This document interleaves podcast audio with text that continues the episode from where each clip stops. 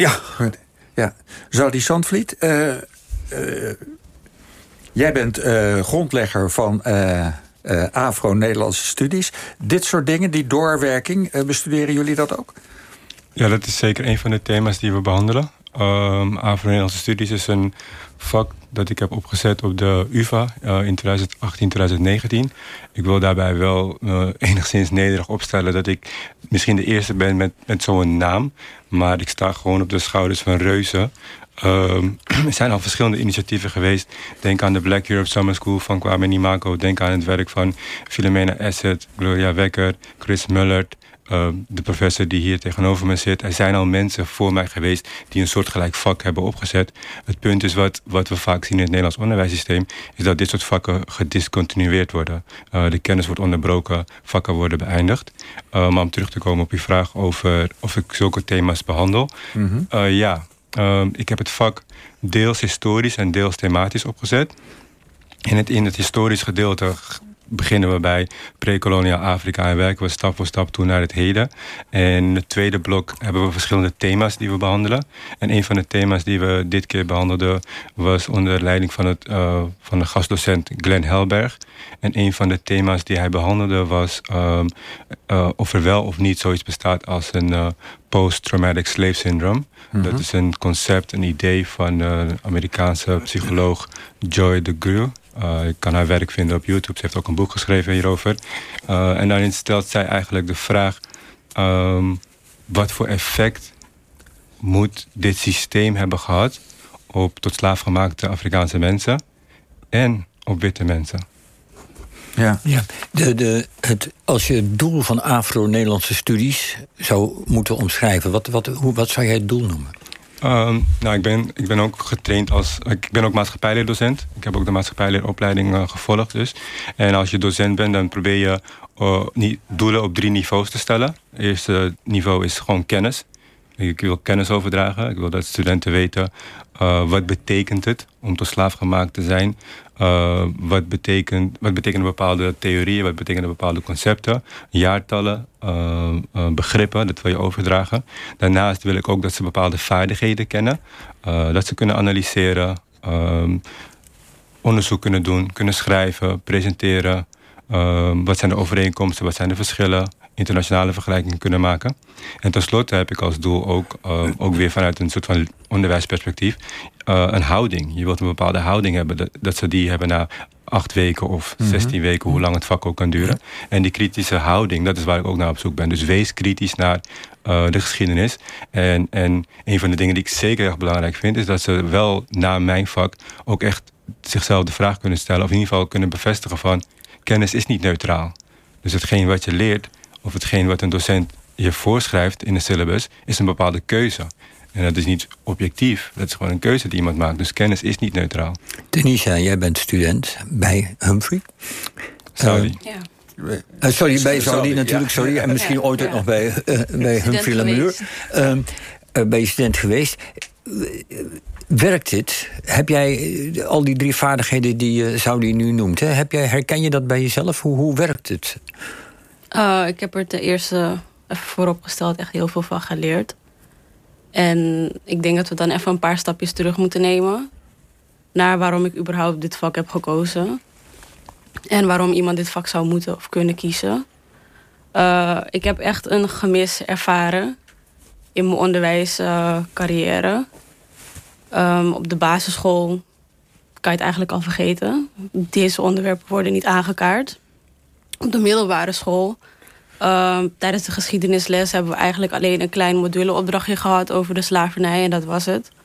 Waarbij je dan ook de vraag kan stellen: is een onderwerp als de Koude Oorlog dan belangrijker dan de slavernij?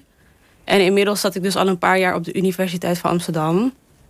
En dat gemis was er eigenlijk nog steeds. De universiteit en het onderwijs dat wordt gegeven op deze universiteit en waarschijnlijk meerdere universiteiten uh, de, witte, de witte persoon staat centraal. De witte kennis staat centraal. Dus dit gemis blijft eigenlijk voortduren. En ik zag dit vak dan dus eigenlijk als een unieke kans... om, om deze ketting eigenlijk te doorbreken. Ja, om een ander perspectief Juist, te krijgen. precies. Ik heb eigenlijk alleen maar onderwijs gekregen vanuit het wit, witte perspectief.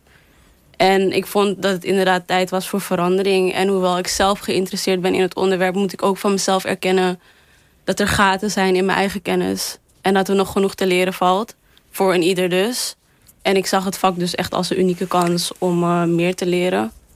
Waar ik benieuwd naar ben, Saudi, jij, Zandvliet, jij, jij kaart dat even aan. Je zegt, je hebt het eerst bij de U van Universiteit van Amsterdam aangekaart, geprobeerd. En je zegt, wat opvalt in Nederland is dat dit soort dingen nooit gecontinueerd wordt. Uh, wat zit daarachter? Heb je daar een idee over? En waar heb je het uiteindelijk wel onder kunnen brengen? Het zijn twee vragen tegelijkertijd. Mijn excuses daarvoor. Wat, wat zit erachter? Uh, achter de. Nou, ik denk dat er uh, op bepaald. Dus zeg ik had het in, in het begin van het gesprek hadden we het over of Nederland wakker is. Ik denk dat er mensen op key positions zijn die dit nog steeds niet belangrijk vinden. Uh, dus opleidingsdirecteuren, uh, schoolbesturen, afdelingsleiders, uh, docenten zelf. mensen kunnen andere beslissingen nemen en die kennis dus continueren. op de UvA heeft dit vak een uh, half semester gedraaid. En uh, om even de voorgeschiedenis van dit vak uh, uit te leggen. Ik deed de leraaropleiding en er was een wedstrijd onder studenten om een eigen vak te creëren. Als het vak, als je idee goed genoeg was, dan mocht je het vak ook uitvoeren. Mm -hmm. Ik heb meegedaan met het idee Afro-Nederlandse studies. Via een omweg heb ik uiteindelijk gewonnen bij de faculteit Geesteswetenschappen. En daarbij moet ik wel zeggen, ze hebben nooit gezegd dat het vak gecontinueerd zou worden. Maar ik dacht wel, als ik dit vak zo goed neerzet, kunnen ze er niet meer omheen. Ja. Nou, jammer genoeg heeft de opleidingsdirecteur een andere keuze gemaakt. Na een half semester is het gestopt. Um, dit is een keuze die je, die je kan maken natuurlijk. Ik heb uh, toen ook contact gehad met uh, mensen van de HVA van de Social Work afdeling. Um, so, uh, Students for Students Initiative. Um, daar heb ik ooit een keertje een masterclass gegeven. En die studenten zeiden toen, wij willen dit vak ook hebben. En via een omweg, um, via SACI, de afdeling Social Work... heb ik toen een heel semester kunnen draaien op de HVA. Ja. Dus, en gaat, maar op de HVA gaat het nu door? Ja, de HVA, omdat je dus mensen op key positions hebt... Mm -hmm. die bereid zijn om uh, de middelen wel in te zetten voor dit vak... Ja. Uh, wordt het op de HVA wel door. Uh, ja. En bestaat dit vak überhaupt ergens anders in Nederland? Afro-Nederlandse studies?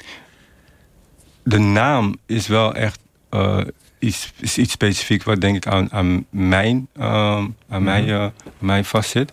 Maar ik kan me voorstellen, kijk, je hebt bijvoorbeeld de Black Europe Summer School. Maar wat je ziet is wel, de Black Europe Summer School functioneert buiten de instituties. Ja. Ik denk dat je enigszins... Het is geen vast vak zoals in Amerika Afro-American Studies een, een vak is wat op heel nou, veel ik zou het nog universiteiten... erg stellen. Het is, uh, op, in Amerika is het een master. Ik heb een master Ja. gedaan in African American Studies. Dus het is gewoon een hele opleiding. Ja. In Amerika dus. In Amerika, Vandaar. ja. Maar, maar die, die keuze Afro-Nederlandse studies, is, dat, is, is die, die, die benaming, is dat een bewuste keuze? Zeg je, dat moet eigenlijk, dat, daar moeten we over nadenken. Is er een reden dat je het zo noemt?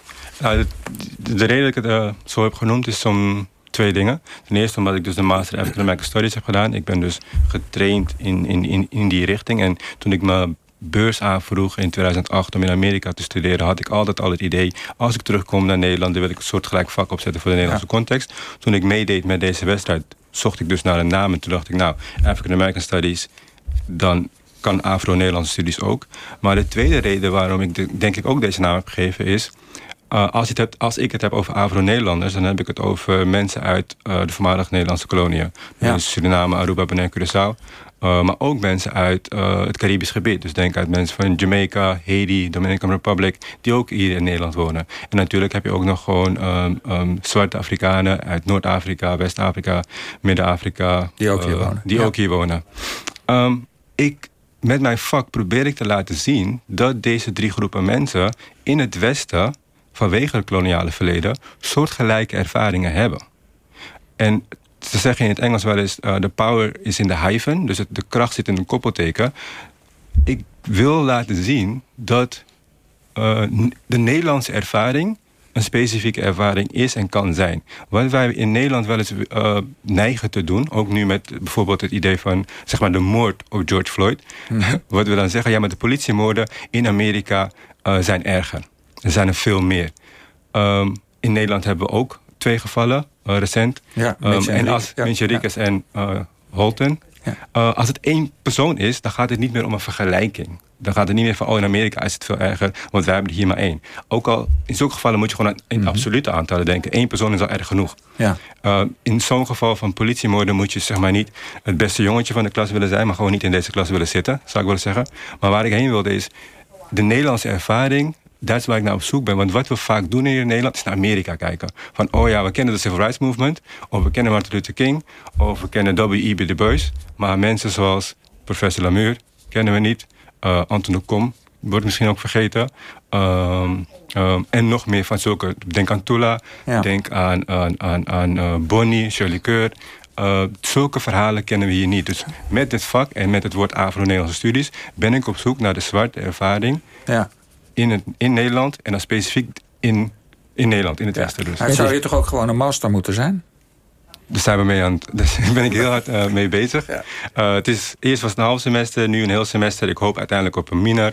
Misschien ooit een keer een bacheloropleiding en dan een masteropleiding. Ik, ik... Maar je hebt dan wel mensen op key positions nodig. Opleidingsdirecteuren, schoolbesturen, CVB, die andere keuzes maken. Ik wil nog heel even naar Tunisia, tot slot. Tunisia als jij nou zou moeten aanraden aan mensen om uh, Afro-Nederlandse studies te gaan studeren, wat, hoe zou je dat doen? Als je ervan uitgaat dat je het ze zou aanraden. Ja, zou ik het ook groter mogen trekken? Ja, tuurlijk. Ga je gaan. Ja, ik denk dat het onderwijs, zoals ik al zei in Nederland, eigenlijk heel eenzijdig is. Ja, het maar, moet op de middelbare school al beginnen. Ja. Misschien zelfs op de basisschool, waarom niet? Uh, ja, dus zoals ik al zei, het onderwijs in Nederland is heel eenzijdig.